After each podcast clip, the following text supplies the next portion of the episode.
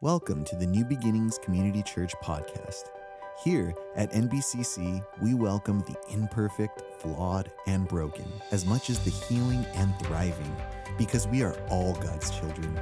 We hope you enjoyed this week's message. This morning, we're going to begin a new series called When Life Gives You Lemons. You get, get lemon heads? Yeah. yeah, you look like you did, huh? No. But um, it's going to be the life of Joseph. For nine weeks, we're going to study this man's life. And um, this whole idea of life giving you lemons. I, I grew up in Corona. I'm born raised Corona. I live just about two miles away from where I was born. So I can go stand in the parking lot where the little hospital used to be at Corona Regional. It's not there anymore. The hospital, that's where I was born. So I've seen a lot of changes in Corona. How many remember when the um, south side of Corona, on the way past like Citron was just all orange groves. Anyone remember stuff like that? It was really great. Remember how you could smell the orange blossoms anywhere in the city? And remember those things? It just smells so good. And so I had friends because not just not just orange groves, we had some lemon groves, avocado groves, things like that. So I had some friends that lived near them. We'd hang out. So we'd go pull lemons off the trees. Yes, I was a juvenile lemon taker and thief when I was in elementary school. But that's where I, I, learned to love lemons. And so I would cut them and I'd put salt in there and I'd eat it. How many did that? How many still like to do that? See, exactly, right? So, um, and so I would do that. And that's why I, I really enjoy getting sore throats because I get the lemon and the salt. No, I don't like sore throats. But I use lemons and I use salt for my sore throat. And I have a lemon tree in the backyard gives off like about seven, eight hundred lemons a year. Don't know what to do with that, so I give it away to church people. And um, and so, but I love the lemons, and I've always loved lemons. The only thing I don't like about lemons is that when life gives you lemons, right? Nobody, nobody likes that, right? We all like our life to go smooth and have this kind of upward trajectory. And then when life gives us lemons, oh my gosh, I don't like that at all. And you probably say what I say God, why? Or God, when is this going to end? Get me out of this situation. You know, lemon seasons, they last for, when life gives you lemons, weeks, months, years.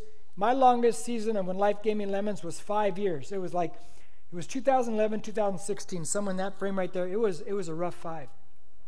And then God brought me out of it. And He gave me, gave me a prophecy through somebody I never met. They, on the money, man. Sure enough, it was over. It was like, wow, what happened? God, you just gave me the right word at the right time. And yeah, it came past, all this stuff. And so um, we're going to look at this guy by the name of Joseph. And Joseph, he, um, he lived like 3,900 years ago, really did live. Uh, the Israelites really did go into Egypt. Uh, it all happens in, in, this time frame. And most of Genesis, and if you want to turn in your Bibles to Genesis 37, that's where we're going to begin today. It's going to be a nine week series. Most of Genesis, the biggest pieces of Genesis, I should say, are taken up by, by Joseph's life.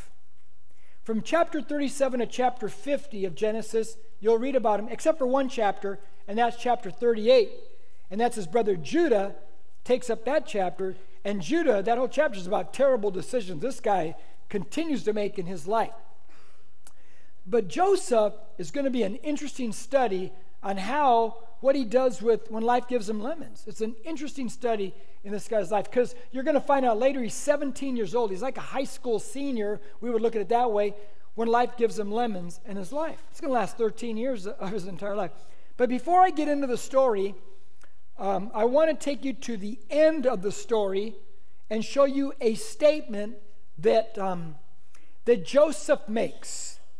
And it's in chapter 50, verse 20. It's one of these verses that if you have commit anything to memory, this is one of the memory, you just want to remember this verse. Here's what Joseph says after his life is completely flipped around, things are good again, years have gone by, and here's what Joseph says. He says, As for you, talking to the brothers, because they're the ones later on you'll see they sell them out, they're the ones who cause the pain. He says, You meant it for evil against me, but God meant it for good in order to bring about this present result to preserve many people alive. Here's what he's saying in a nutshell. And when we get there, we'll, we'll expand it more. He's saying, Look, when I was in it, I didn't understand it. I couldn't figure out why. But after I've gone through it and I look back, Now I can make sense of everything that happened. We like to say it like this We understand in reverse, do we not? We always understand once we've gone through it. But when we're in it, it's very difficult. It's very difficult to see why this could be any benefit at all. But God has the ability to take bad stuff and turn it around for some good stuff in our life.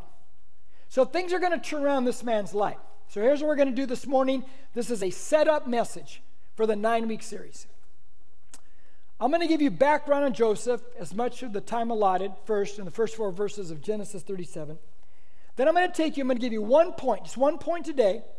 Then I'm going to give you four sub points on the one point because we're talking about the dream. And the four sub points are the dream killers in our life. And then we're going to drive it home with a statement taken later on in the book of Acts by Stephen, the first martyr of the church. It's not a verse by verse study. We do that on Tuesday nights, but there'll be a lot of narrative and then verse by verse in it. So turn with me to Genesis 37, if you would. And let me give you the opening background on this young man, this teenager's life. Verse 37, chapter, um, chapter 37, verse 1 says this Now Jacob lived in the land where his father had sojourned. Jacob is Joseph's father. In the land of Canaan, Canaan is the area we now know as Israel. These are the records of the generations of Jacob. Joseph was 17 years old, 17 years of age, was pasturing the flock with his brothers. Now, he has brothers, and they're shepherds.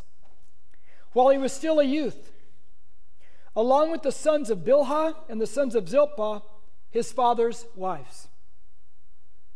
Joseph brought back a bad report about them to their father. Now, stop right there. So now we find out that Joseph has other brothers and two of the mothers are Bilhah and Zilpah. What it doesn't tell you, but it's told you earlier in Genesis, there are two other mothers besides these two. There's Rachel and there's Leah. Rachel is Joseph's mother. Joseph has a younger brother. Joseph is the 11th of 12 boys, 12 sons. And there's a younger one. The 12th is Benjamin, Benny. Now, Benjamin, his um, Benjamin and Joseph's mother dies giving birth to Benjamin. So now they're growing up in this home, and there are four mothers, all these stepbrothers. Their mother is passed away. So now you begin to see a little bit of what's happening in their life. It says here that Joseph brought back a bad report about the brothers. So he's kind of like a tattletale, let's say that. He's tattled on these guys, and he's 17. Give the guy a break, you know? So now you can see kind of the mixture of this kind of crazy family as it begins to develop. Now look at verse 3. Now Israel loved Joseph more than all his sons because he was the son of his what? Old age. But remember, he's also the son of Rachel. Rachel is the woman that Jacob loved, loved her a lot. He didn't love Leah, the other one, and the other two concubines basically come in, were brought in by the two wives, Rachel and Leah, to have more kids. That was, so it's kind of crazy, isn't it? Now, if you caught it says, Now Israel loved Joseph. Israel is Jacob. His name was changed by God to Israel back in chapter 32. That's how you get the name of the nation of Israel, the people of Israel. Now, because he was the son of his old age, and he made him a very colored tunic.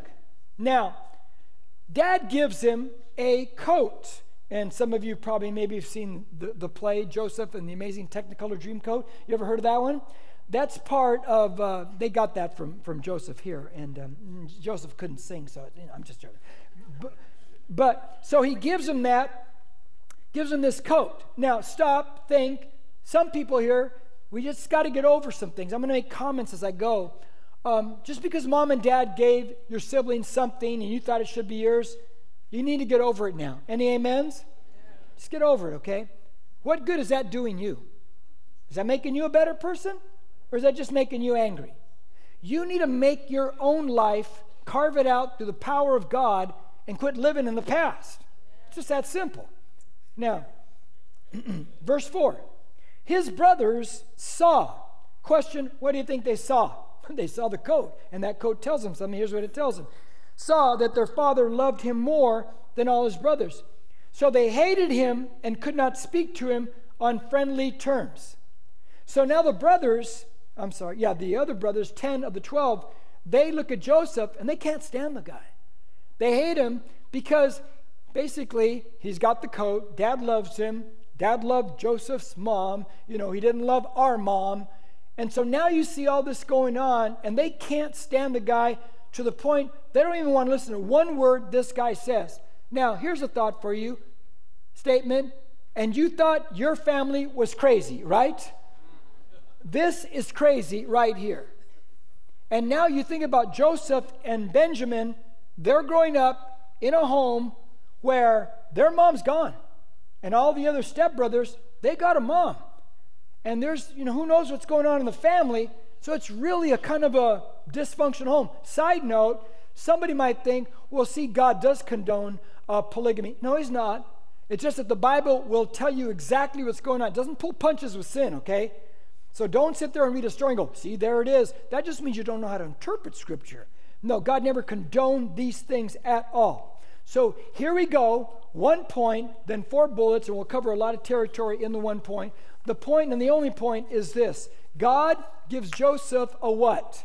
Gives him a dream. Now, in chapter 37, 5 through 8, watch this. It says, Then Joseph had a, say, dream. And when he told it to his brothers, they hated him how much? Oh, even more. Isn't that fun? It's getting worse for him now. They hate him even more. He said to them, Please listen to this dream which I have had. Stop. Did they ever want to listen to him anymore? No, but he's telling them, Hey, could you listen to the dream I have? And this dream is going to really offend. They don't want to hear what the guys will say. But here he comes. I'm going to tell him my dream. He thinks they're going to get excited. They're not. All right. And he said to them, I'm sorry, verse 7 For behold, here's the dream. We were binding sheaves in the field. And lo, my sheaf rose up and also stood erect. And behold, your sheaves gathered around and bowed down to my sheaf. Did you catch what just happened right there? Okay. Let me read the, the last verse here and then I'll tell you what's going on. Then his brothers said to him, Are you actually going to reign over us? Are you really going to rule over us? So if they hated him before, watch now. So they hated him even more for his dreams and for his for his word. Oh, isn't that interesting? So here's what he's saying. Sheaves, you get the great stalks of wheat, bundle them up. You have a sheep there, lay them on the ground. He's saying, I had this dream, guys. May brothers gather around. Know you hate me. I know I'm a little tattletale. I know you're a punky younger brother. No, you don't want to talk to me. But let me tell you my dream, because you're going to really like it all of us had a sheaf here, uh, and, and my sheaf stood up, and all of your sheaves, they fell over and bowed down to my sheaf. Aren't you guys excited? And now they're angry. Now they hate him even more. And they say, and they know exactly what it means. You really think we're going to bow down to you? Now, let me tell you something, guys. I'm not going to read the next dream, but he has another one that he shares with them. And the next dream is there's a sun, there's a moon, there's 11 stars. 11 stars represent the 11 brothers, the sun and the moon represent mom and dad. And, uh, and he says, they all bowed down to me in the dream. So now they're really, now they can't, well, man, can't stand this guy whatsoever, man. So, um, and so they're going to end up wanting to get rid of the guy. Okay, but let's move on and, and look at this, okay? Verse uh, 13. Now here it comes. Israel said to Joseph, Are not your brothers pasturing the flock in Shechem? Now stop. Shechem. Um, for those of you who study with me on Tuesday nights, we just left the Samaritan woman in John chapter 4. Jesus meets her at the well in Sychar. Sychar is the name of the, area, the city area right there in Jesus' time. Shechem is the name of that place in ancient time, 1900 years before that time of Christ. So they're in the same vicinity there. So there says, Your brothers are pasturing the flock in Shechem. Come, and I will send you to them. And he said to him, I will go. Then he said to him, Go now and see about the welfare of your brothers and the welfare of the flock, and bring back and bring word back to me. Stop. Is he a tattletale? Is he dad's spy?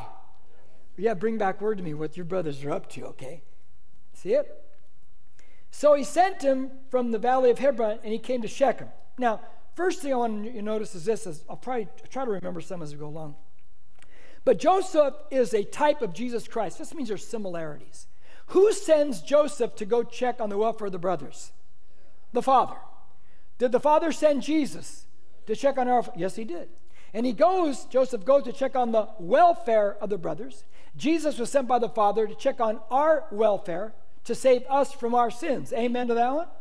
So now he's going. Now, side note, and that's this painful side note. The father's going to sends Joseph, 17 year old kid, going to the land of Canaan, dangerous areas for him there. And he's going to travel ultimately about 50 miles because you're going to find out they're not where he thought they were. And he's going to go visit brothers 50 miles away who can't stand him. You put all that together and it's trouble, is it not? The father doesn't know something when he sends the son up, when he sends Joseph up. He doesn't know that he won't see his boy for 20 years. When that boy leaves and he says bye, he doesn't know, I'm not going to see my boy for 20 years. In fact, for 20 years, he will think his son is dead, as you're going to see later in the story. So it's a very painful moment later on for the father. Now, verse, um, where am I at? Verse 15 says, A man found him. Now he's got the Shechem, and the brothers aren't there. A man found him, and behold, he was wandering in the field.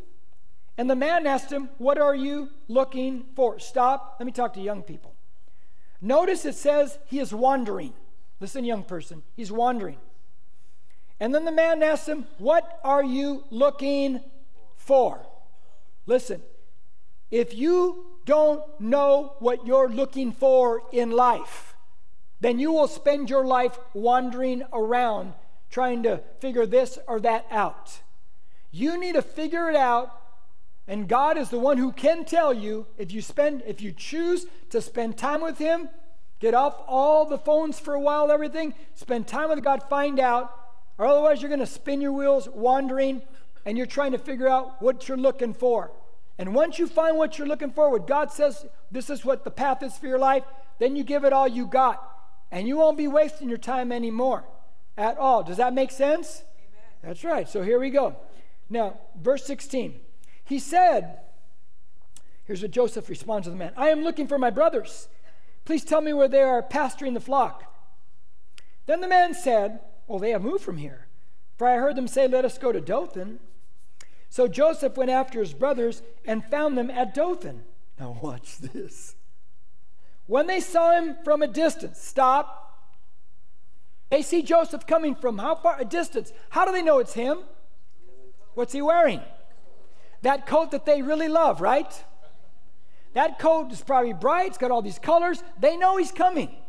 They saw him from a distance and they're going to do something bad to him. It's a contrast, if you think about it, from the prodigal son's father who sees the son coming from a distance and he runs out to his boy before the townspeople can excommunicate the son according to Jewish custom. So here's the contrast where the brothers see Joseph from a distance. Oh man, here he comes, man. And what does it say they're going to do, or they do? It says they plotted against him to what? They're going to kill him. We're going to kill this guy. That's what they want to do to their brother. And then verse 19. But wait, stop, stop, stop, stop. Sidebar. Um, um, uh, uh, typology with Christ. The brother Joseph comes to his brothers. Do they accept him or reject him? Jesus comes to his own, and what do his own do? They reject him. There's another typology of Jesus Christ. Now look at the last verse right here that we want to read in this section uh, for, for now. It says in verse 19, They said to one another, Here comes this dreamer. Because remember, he shared not one but two dreams, right? Now, let me tell you something about dreams, vision for your life. It gives you the reason to wake up every morning excited, does it not? It gives you the reason the purpose of your life. See, God can give you a dream and a vision. You have an identity in Christ, but He can give you a dream and a vision for your life. Let me tell you about dream. Why they're so important to have a vision for your life. When I was younger, um, you know, Disneyland didn't, you guys season passes, you pay like a half million a year for your season pass? it's close, right? It's getting up there. Now, when I was growing up, uh, you know, we went to Disneyland once a year. Not like now, you go for, oh, let's go for two and a half hours. My kids, let's go for two and a half hours, eat and come home. What? Okay. But when I was growing up, we went once a year. And it was like the movie The Wizard of Oz once a year. Anyone remember that? And so that's what it was. And so my mom would announce, I, will never, elementary school, she'd announce, we're going to Disneyland this certain date. Man, your zeal for life shot up from zero to 100 million in a half second. Am I right? Now I'm going to go back in time because you younger people need to know some of the history of Disneyland, okay? So we would go to Disneyland and um, you go through, and your parents, it cost like $4.95. I remember that to go in. Some of you going, I wish it cost that now. No, because then you couldn't buy gasoline. No, I'm just joking. but um, so then you'd buy that. See, everyone would get that booklet, right? And what would you have? A, B, C, D, E. And you want the E, right? Because E's the best. And you take A, B, and C, you chuck that, right? Because nobody wants A, B, and C. That's nobody to get. There's no good rides A, B, and C. You just want the E. And then you'd have to buy more E tickets once you ran out of your. I think you had two E tickets. That was about it. Now at Disneyland, you know, you go and you have Frontierland, Fantasyland, and you have Tomorrowland. And when I was in the 60s as a kid in Tomorrowland, they had this right. Now, the older people are going to remember this the Carousel of Progress. Raise your hand if you remember that. That just means they're really old, okay? That's all that means right there. It just means they're really old. I remember it was one of the best, best, I don't even know if it's a ride. It wouldn't be a ride. And you younger people, when I describe it, you go, that's ridiculous, so corny. I get it, okay? Different era, you know, you're so smart now. But anyway, you'd go in this, this, you go into the next group, would go in this kind of room, and there's a living room there. It was by General Electric and it would rotate around. Remember that? And it'd go from room to room. And you have these robots, but they look just like humans. And you're like, is that real? But you know, you're a kid. And they're telling you, they're showing you what tomorrow would look like in the homes of the future. And you shuffle from this one to the next one, and they're showing you all the General Electric products and all the appliances. And you young people going, how boring. But in the 60s, I was like, wow, it was great. They're showing you what tomorrow looks like. Let me tell you what your dream is. Why vision is important. It shows you what tomorrow looks like in your head for you. And you got to have that. It's what gets me up every day. So it wakes me up with excitement because I know in my head what tomorrow looks like planted this church 30 years ago. You think my vision's over? You're kidding yourself. There's still more to go. God's a big God. Every one of us needs a dream. Everyone needs a vision. Now, I'm going to give you the four dream killers. I'm going to run through them very quickly now because this is what you got to watch out for. And they're all taken from the story. Watch what the brothers do to Joseph. He's got the dreamer. Comes this dreamer, but we're going to kill the dream in this guy as society tries to kill it in us. Now, the first dream killer is life devalues us. Remember that. Life devalues us. Now, watch the verse, verse 23. It says this. So it came about when Joseph reached his brothers that they stripped Joseph of his tunic, the vari-colored tunic that was on him. That's interesting, is it not? Life devalues us. Now, question Who gave Joseph that multicolored coat? Question Dad. Dad gave Joseph the coat because Joseph is the oh favorite. He's the favor it. Let me break it up. He's the it kid with the favor of the father on him, right? Right? And they know it. And they know it. See, God puts favor in every follower of Christ's life. It's called grace. Say grace. grace. It's grace. You can't earn it, can't work for it, just is. God gives it to you as a follower. It's part of the gift makeup also. You have an identity in that. You have the grace of God. God favors you. You all, as followers of Christ, if you've placed your faith in Jesus, you're the it kid. You see, that gives you value, tremendous value. And you know what? Something's, what is, how do you know what something's worth? Whatever someone will what? Pay for it. Right now in my life, I'm trying to get rid of things at my house because I'm an empty nester. My kids are gone, and they still have stuff at my house.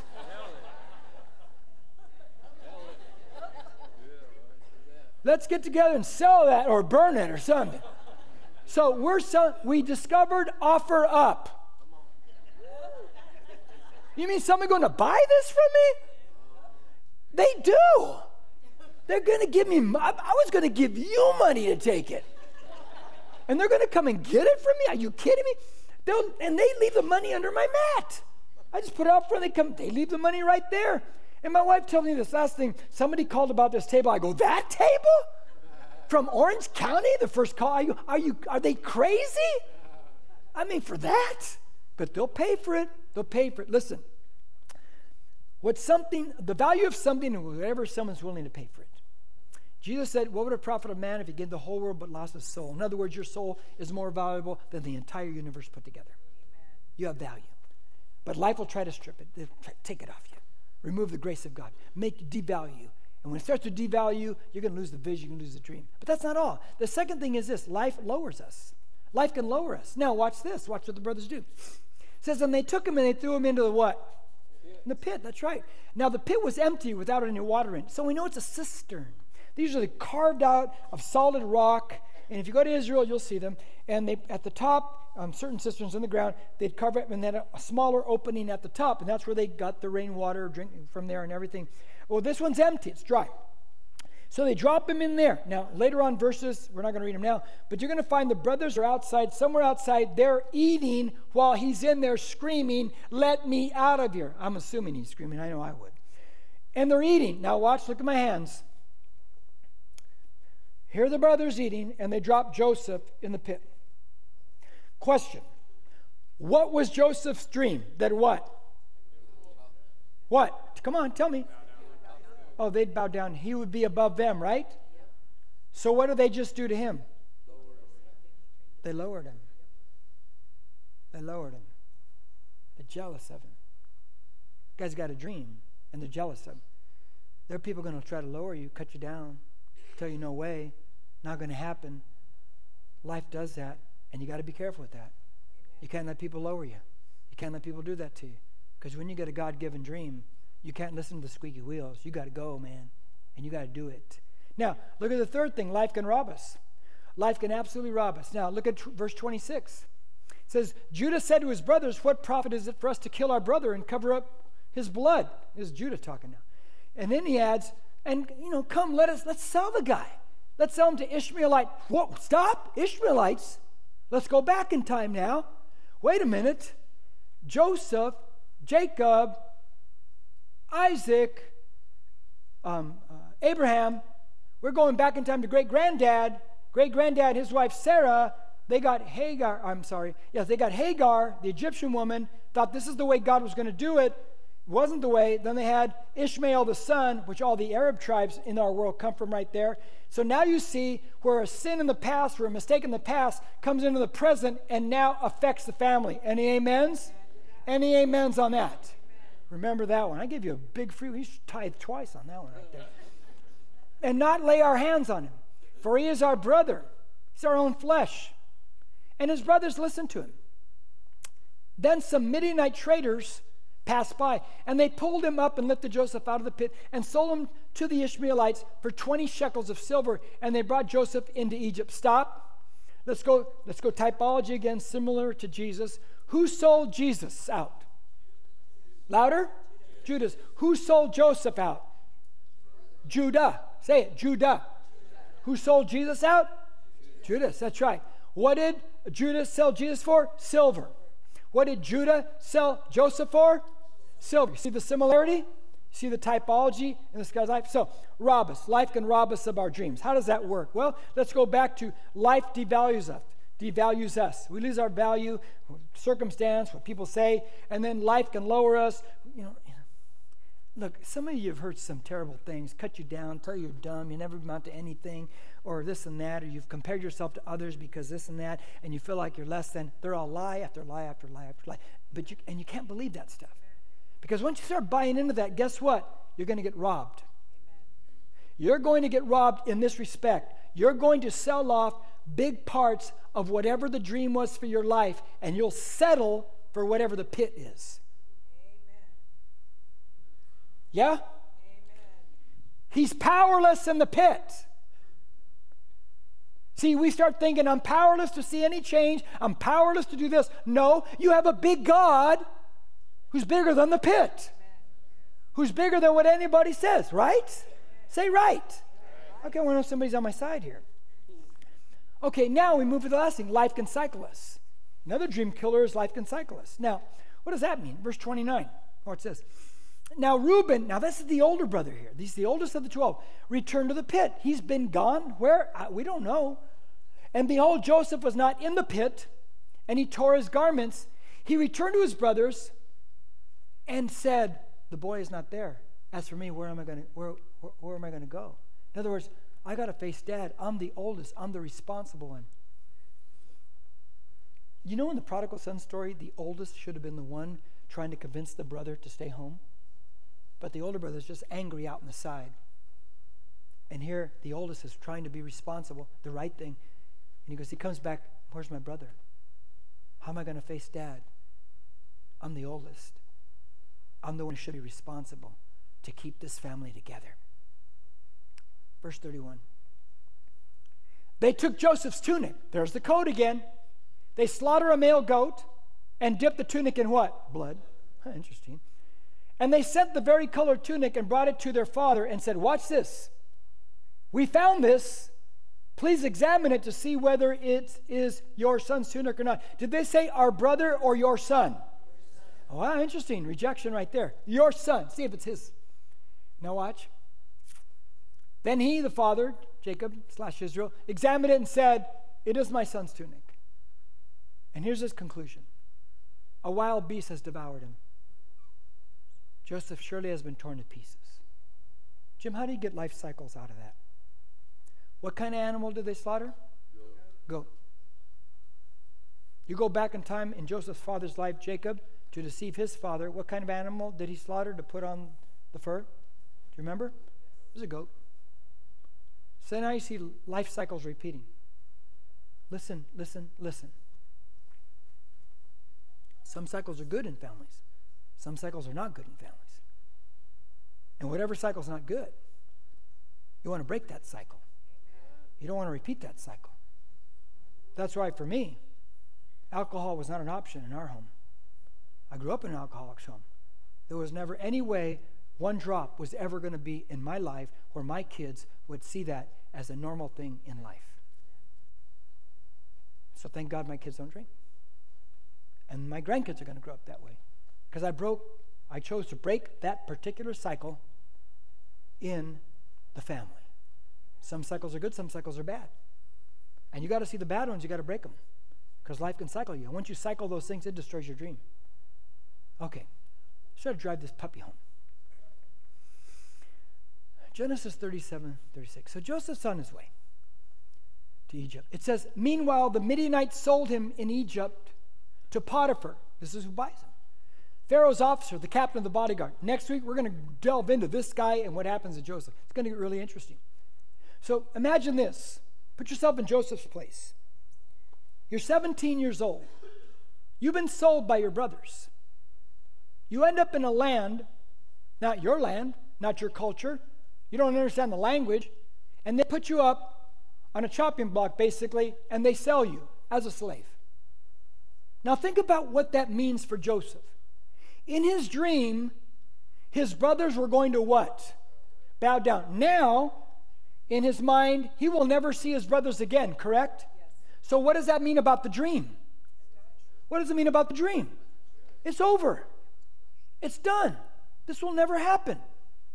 It's gone. And so, what's going to happen? What's he going to do? Can God do anything about this? Well, let's see. Watch what Stephen, the first martyr of the New Testament church here, watch what he says in this great message he preaches to the Pharisees. He says this The patriarchs became jealous of Joseph and sold him into Egypt. Read the last one with me. Yet God was with him. That'll be a reoccurring statement in Joseph's life. See, when life gives you lemons, you can think that, oh, that's it, that's it, that's all there is. No, God is with you. God is with you. Look at me. Those of you fallen asleep because the Word of God is not exciting to you, God is with you.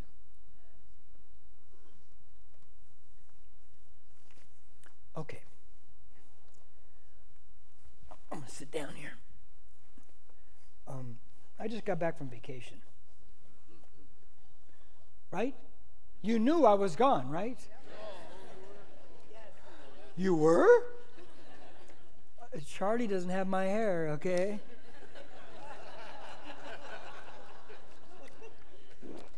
Sometimes in my office, I stand, he's looking in the window, looking at my hair, going, I just wish, I wish. Um, at the end of Joseph's life, the whole point of the dream, the whole point of everything that happens 13 years later, real quick, we'll expand it and as we go along, was to save the world. Did you know that? To save the world from starvation, to save his family. That was the whole point. That's why God basically sent him ahead. In fact, when he rises up to second in command of all of Egypt, the most powerful empire at the time, they change his name. I'm not going to try to pronounce the name they change it to, but it basically means Savior of the world. Isn't that crazy? Savior of the world. so while I was on vacation, I have a lot of time to think. And I like thinking. And of course, we all know now what happened in Texas. Listen to everything I'm going to say. Don't pull things out of context. Context. Because I've, I've really thought it through. I don't, I don't talk quickly. I, I'm a thinker. I think things through. I get tired of all the media that just jumps on with all their quick thoughts and everything. I'm thinking, what a waste of my time. But it was a tragedy. Can't imagine what those families feel. And I'm not one, I'm not going to second guess everybody. They'll figure that all out. Try to look at the log in my own eye. But if you really think about it, this is happening everywhere. This is not like this just happened for the first time. We're seeing shootings everywhere, not just there.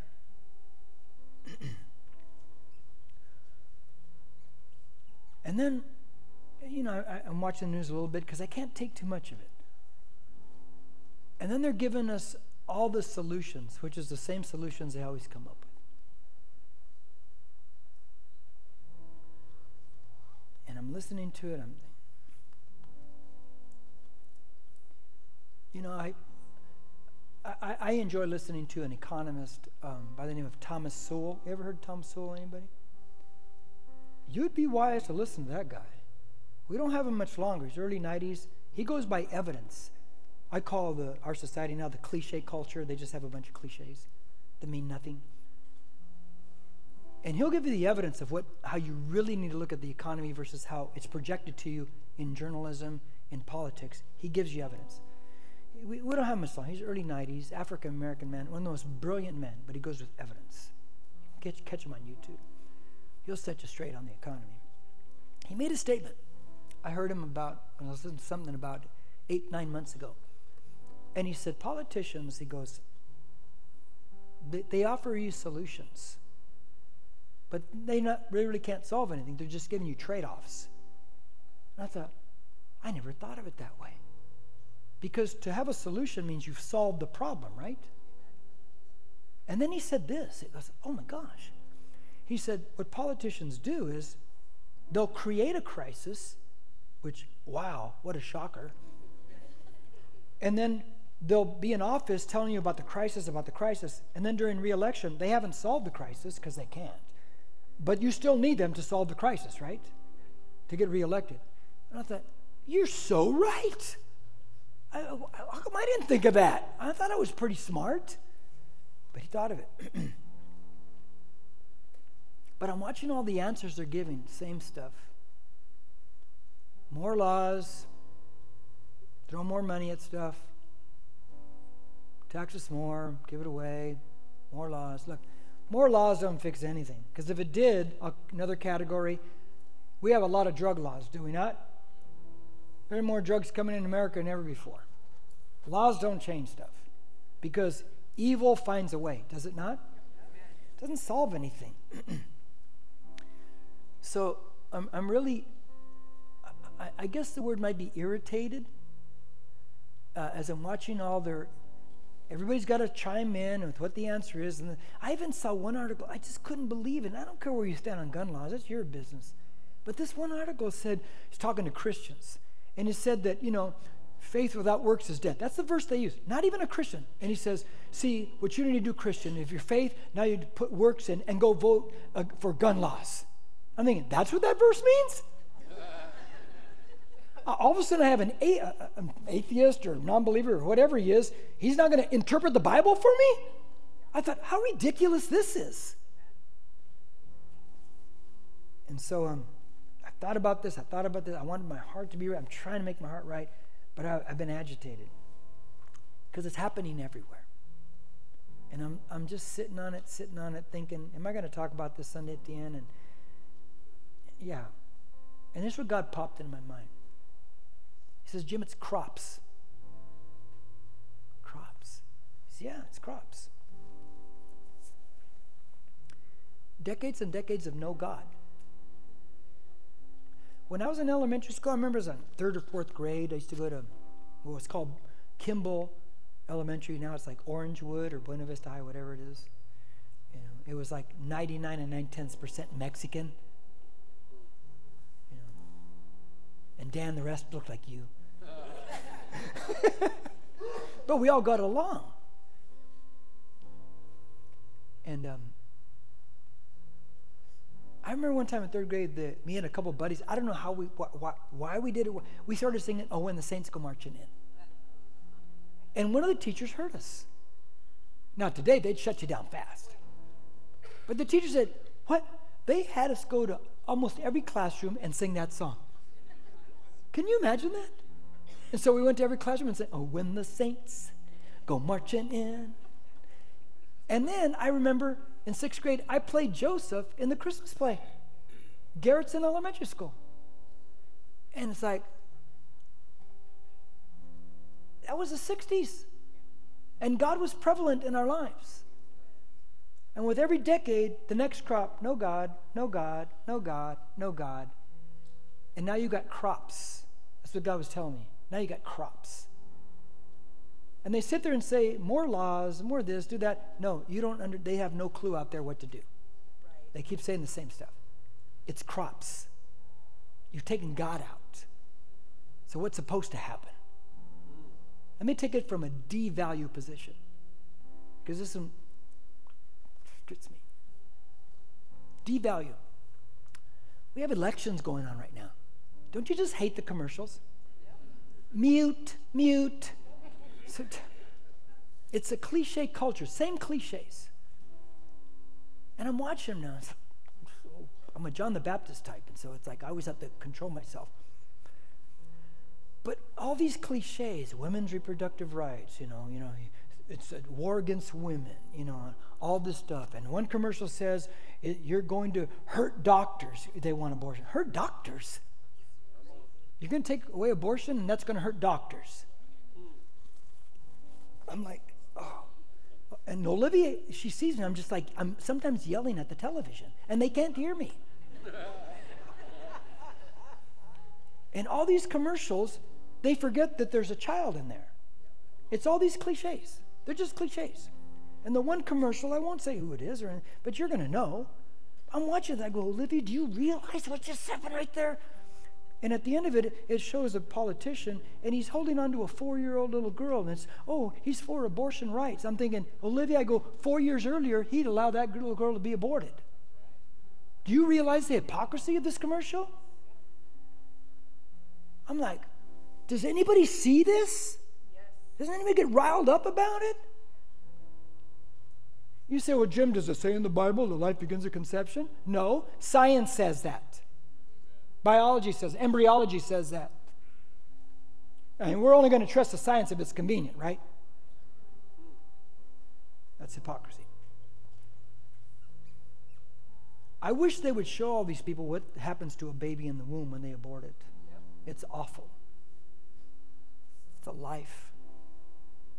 So I'm watching this, I'm like, what's gone on is decades and decades and decades of no God, no God, no God, no God, keep God out, keep God out, keep God out and then devalue life. 49 years of devaluing life through abortion, 60 million babies aborted.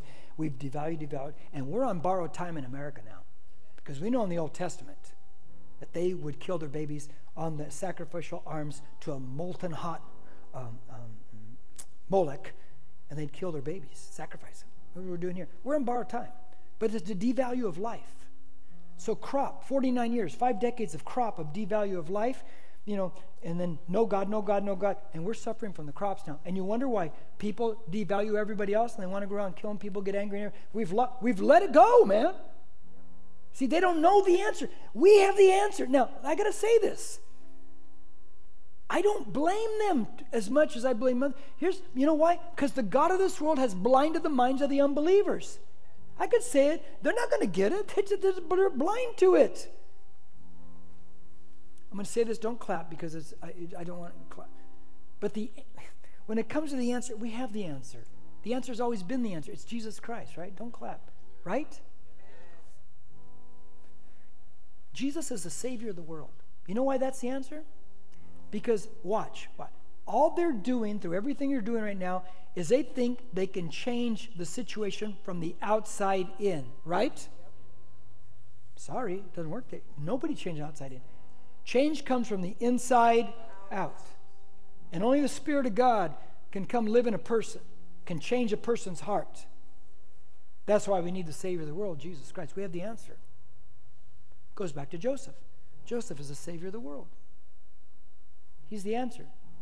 Guys, I, I'm more frustrated with the Christian church because we know better. We know better. They don't know better. They're blinded.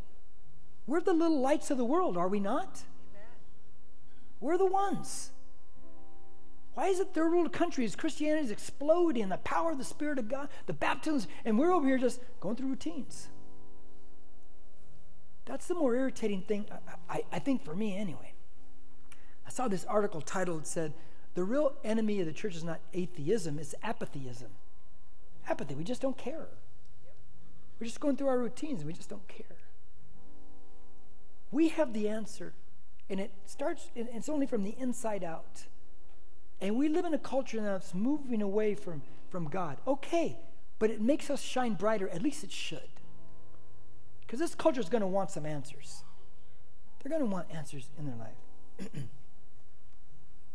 At first, I was really angry with COVID over the whole thing, what it did to New Beginnings and other churches.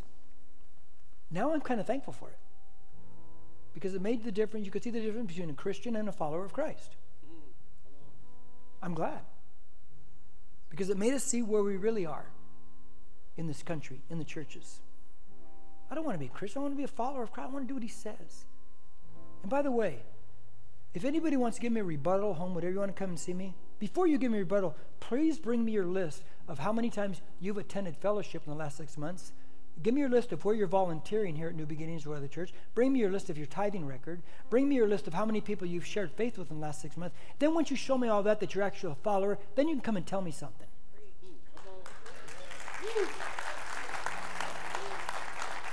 But until then, don't come and tell me nothing when you're not doing anything. That doesn't mean anything. I'll just sit there going, hmm. And once you leave, I'll go eat lunch. I don't care. we have the answer. We're the saviors of the world.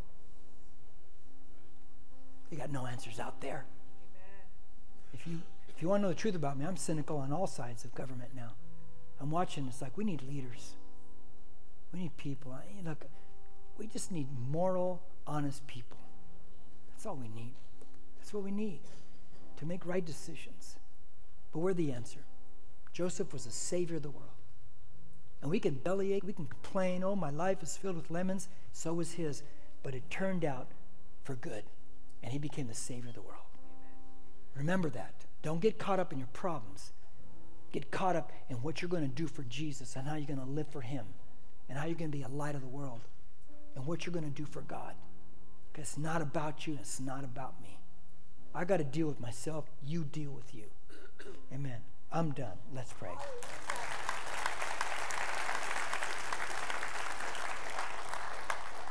Stand up with me, please, would you?